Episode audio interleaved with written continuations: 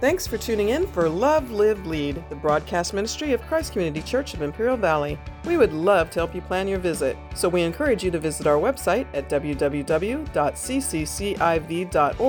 for service times and our events calendar. Or get the app. You'll find the Christ Community Church IV mobile app in your App Store for Apple or Android devices.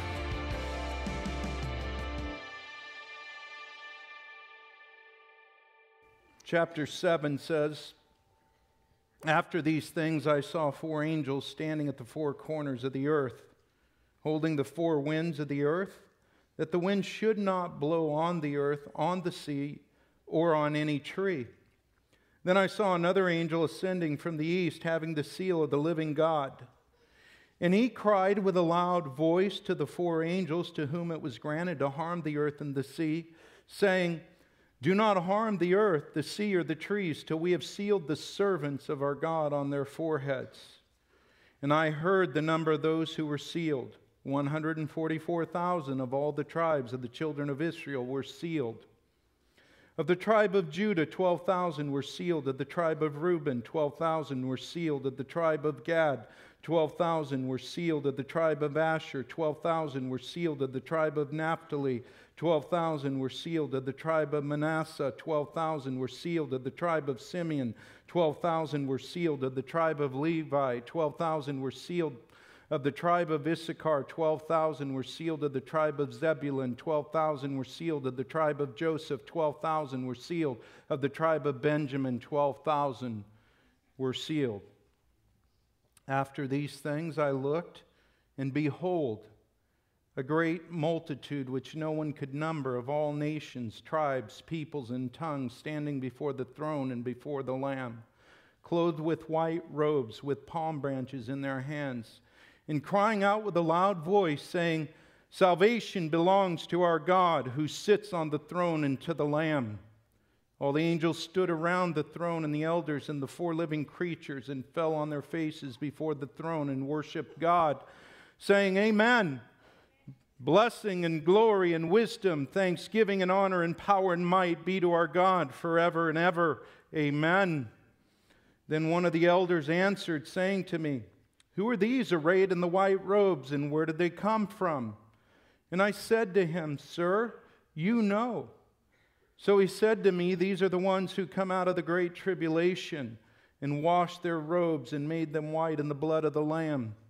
Therefore, they are before the throne of God and serve him day and night in the, his temple, and he who sits on the throne will dwell among them.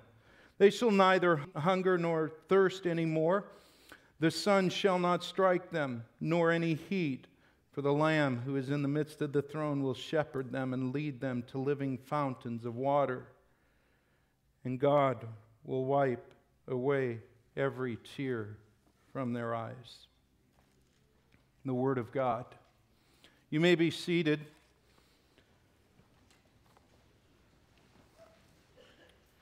Last week, Pastor Chris had taught on Revelation chapter 6. That was the beginning of the tribulation period. Let me just recall the book of Revelation real briefly. John is on the Isle of Patmos. He's been exiled for his faith.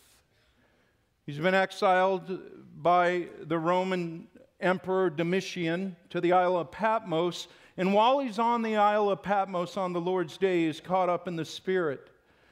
And God gives him a vision. And God tells him in Revelation chapter 1, verse 19 write the things which you have seen, and the things which you are, and the things which will take place after this.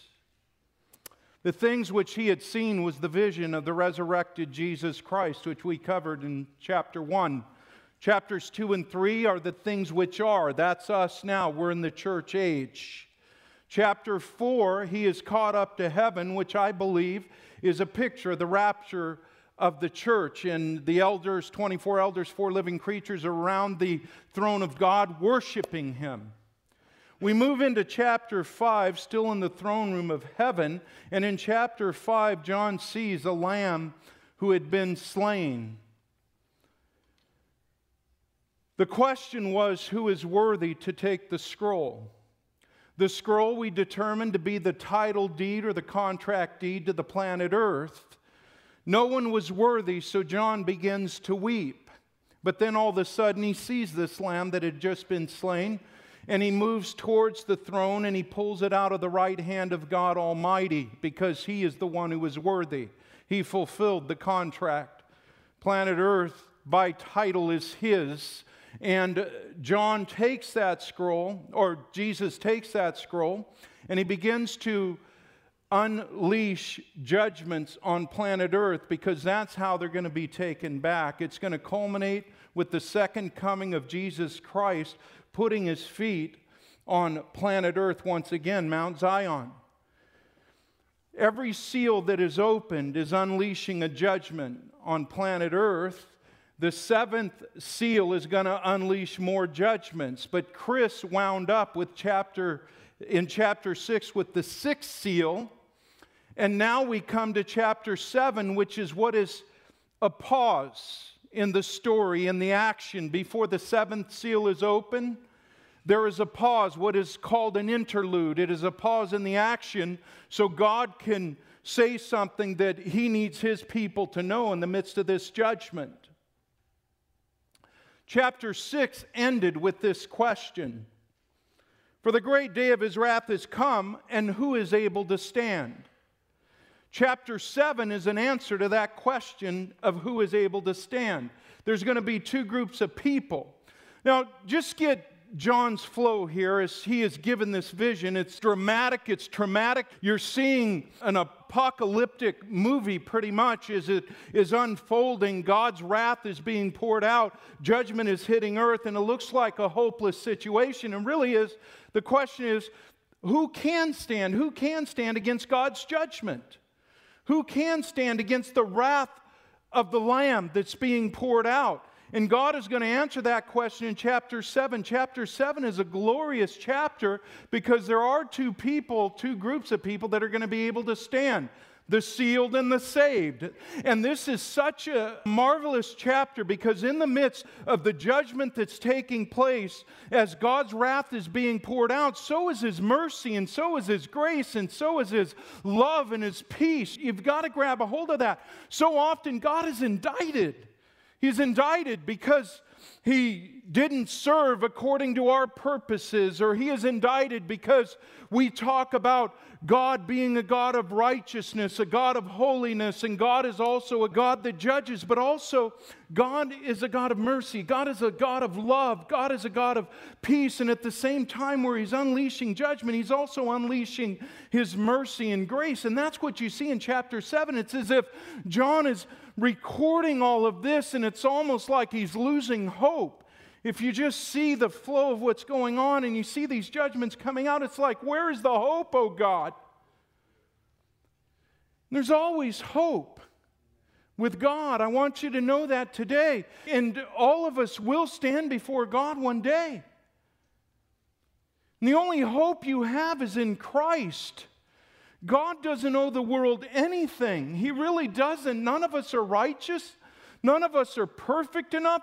All of us to be honest with you, deserve the wrath of God. But because of his love for you, he made a way through his son, Jesus Christ. And even in the midst where you've got a Christ rejecting world, a world that damns God, a world that shakes its fist at God, a world that snubs its nose at God, a world that hates God in many, many ways, here in the midst of his judgment, he's, he's throwing out his grace once again. And he does that. He throws out his grace. He throws out his grace constantly. The world is under the judgment in one sense. It is under the judgment of God in one sense, but that is never going to culminate till the tribulation period, that final seven year period. It is the final seven year period, also called Jacob's trouble in the Old Testament. The reason it's called Jacob's trouble in the Old Testament is because God is not only judging the earth, but He's also bringing His plans with Israel to a culmination. He's going to finish what He started with Israel. And that is important and that is key as we look at the Word of God because the promises of God stand true to this day. And so when God's judgment is going to reach fever pitch, so does his mercy and so does his grace. And so I want to look at the first group of people as we jump into this, and that's the sealed by God. And that is seen in verses 1 through 8. Verses 1 through 8. And as we look at the sealed of God, I want you to first take note of the protection of God. That God's protection of his people is seen here through the way that he seals them. Verse 1 After these things, I saw four angels standing at the four corners of the earth, holding the four winds of the earth that the wind should not blow on the earth, on the sea, or on any tree. And I just want you to take note here as we jump into God's protection of his people that wind in the Bible is often used, the four winds, is used as a symbol of God's judgment. That his judgment does blow. In fact, there's a good example in Jeremiah chapter 49, verse 36 when God is talking about judging Elam, he says, Against Elam I will bring the four winds from the four quarters of heaven and scatter them toward all those winds. There will be no nations where the outcasts of Elam will not go. So God speaks there in the context of judgment as the four winds being a symbol of his judgment. And here, God is holding back judgment until he seals his people, until he seals his 144 thousand. The word for seal there was used of a signet ring of a king that was put on documents. When a document was written, a seal was put on.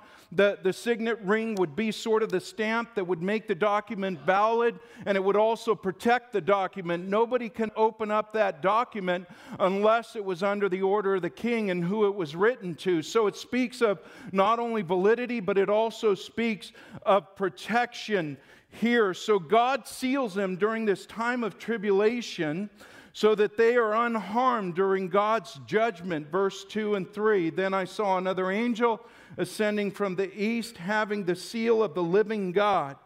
And he cried with a loud voice to the four angels to whom it was granted to harm the earth and the sea, saying, Do not harm the earth, the sea, or the trees till we have sealed the servants of our God on their foreheads. And we know that in Revelation chapter 14, verse 1, the 144,000, there's another glimpse of the end of the tribulation there, and the 144,000 are standing with the Lamb.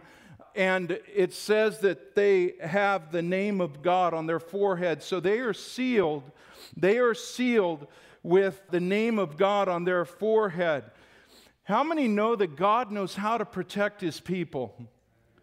You know that? God knows how to protect his people, and, and you've probably been under the protective hand of God most of your life. And God knows how to do that. We see that in the Old Testament when God protected Noah, did he not? He sends a flood to take out the earth because the earth got exceedingly wicked. And God said, My spirit can't strive with these people anymore, with humanity. They are exceedingly wicked, they are evil. Every thought and intent of their heart is evil and wicked. And so God has no choice but to bring judgment on the world at that time. But in the midst of that judgment, there is righteous Noah. And Noah and his family were saved. They were protected during that judgment time of God. Them and their family were allowed to go into the ark, and judgment didn't hit till the ark, till the door of the ark was shut, until the door of the ark was sealed. And so Noah escaped that judgment because of God's grace, because of God's mercy, because of his love for Noah at that time. We also see when the children of Israel were to go into the promised land, they were to take out Jericho. And as they were taking out Jericho, God spared Rahab. God spared Rahab from that judgment that he was bringing on that city we also see it in the destruction of Sodom and Gomorrah. Sodom and Gomorrah got exceedingly wicked. And so God has to bring judgment down on Sodom and Gomorrah. But what does he do? He spares Lot. Lot is able to get out of the city. He was spared by God because God knows how to protect his own during judgment. And that's what he's going to do with these 144,000 here. He's going to put a seal on them. And as God is pouring out judgment, his wrath is being poured out on the earth, and the earth is receiving this judgment, that God is going to bring them through the tribulation period. He's going to bring them through safely.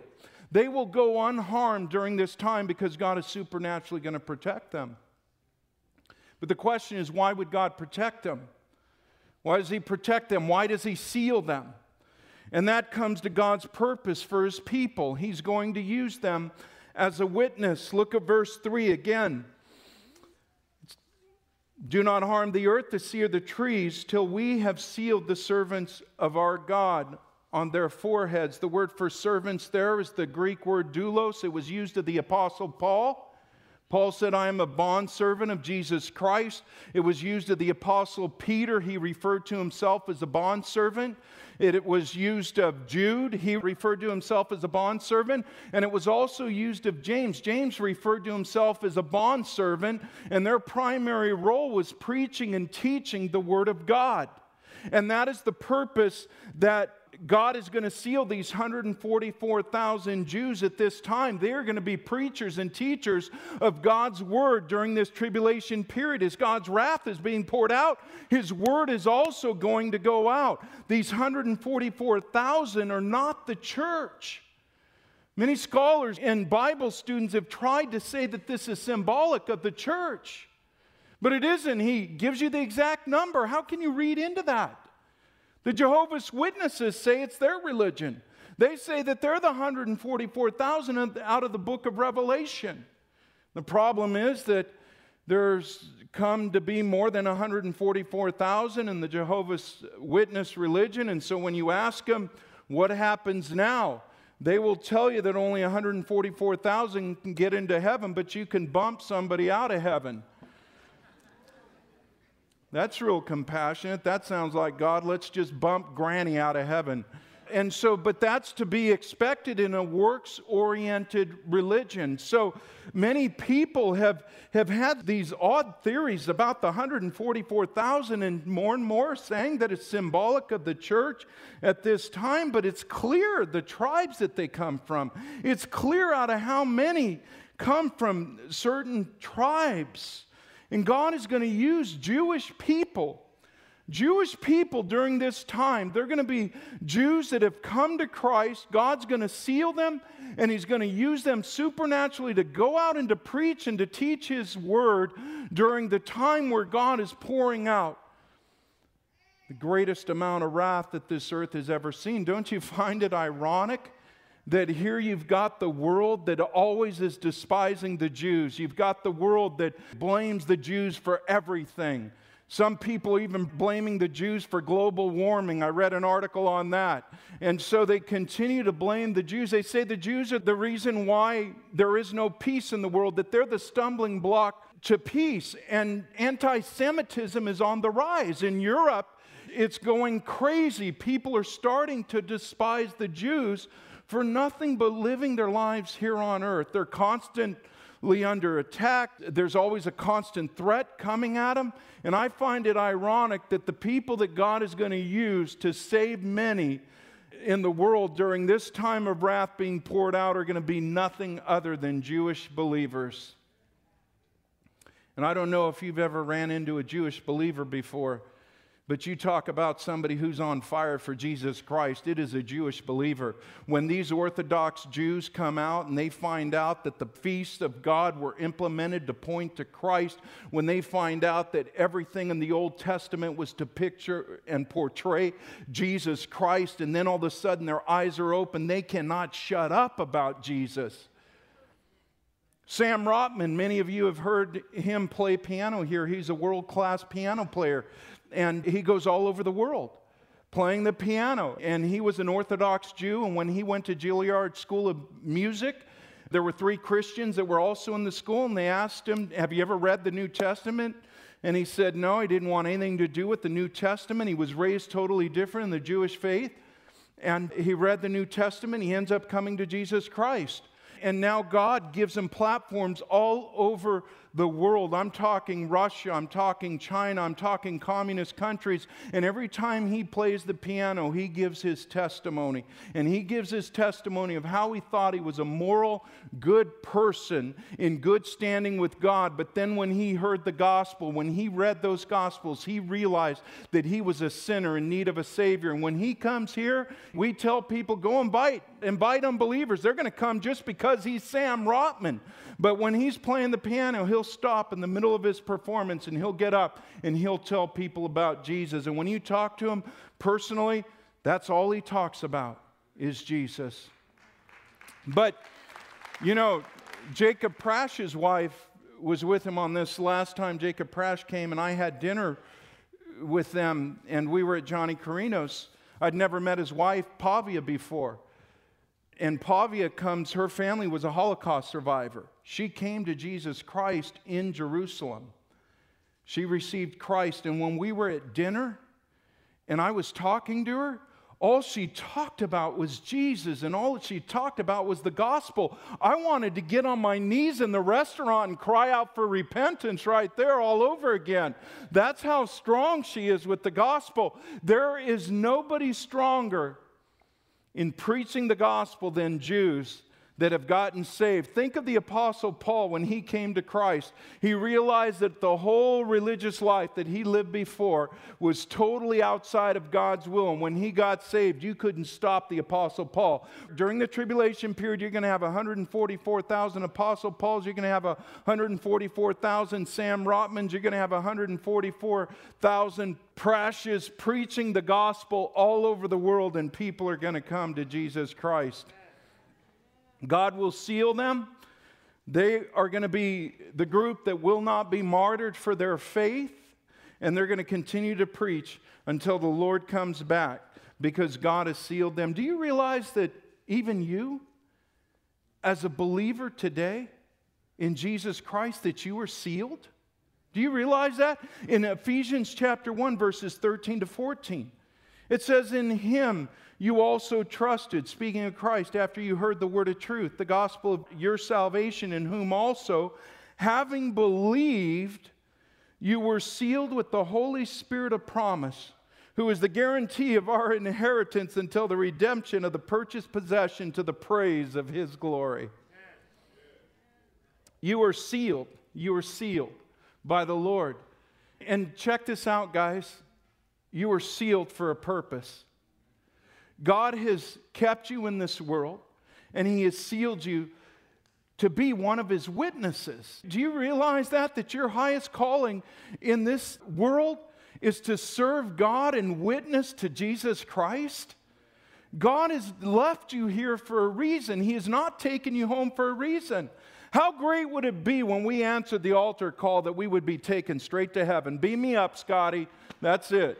Just take me up. I mean, that would have been nice, huh? We would have been spared all the tribulation of this world. We would have been spared all the trials of this world.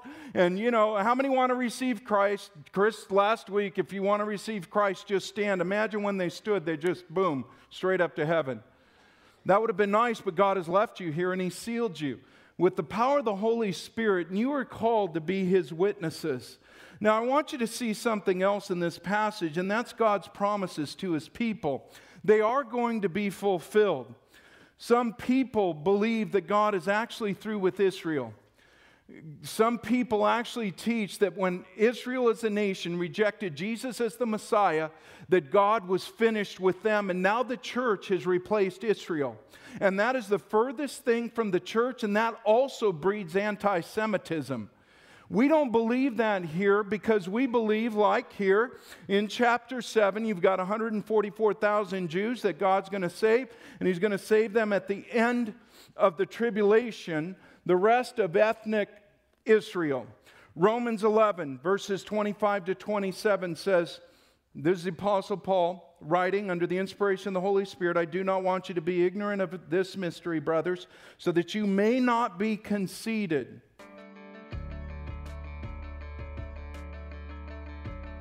Thanks for tuning in for Love, Live, Lead, the broadcast ministry of Christ Community Church of Imperial Valley. Christ Community Church has campuses in El Centro, Calexico, and Brawley, with services in English and in Spanish. Your kids are going to love our kids' church. Plus, we have a lively youth ministry and young adults group. You're welcome to call the church office at 760 337 9400 with your questions, or leave us a message on the Christ Community Church IV mobile app, the ccciv.org website, or direct message us on social media. We are really looking forward to meeting you. So, again, the website is www.cccIV.org, or call 760 337 9400 so we can plan your visit.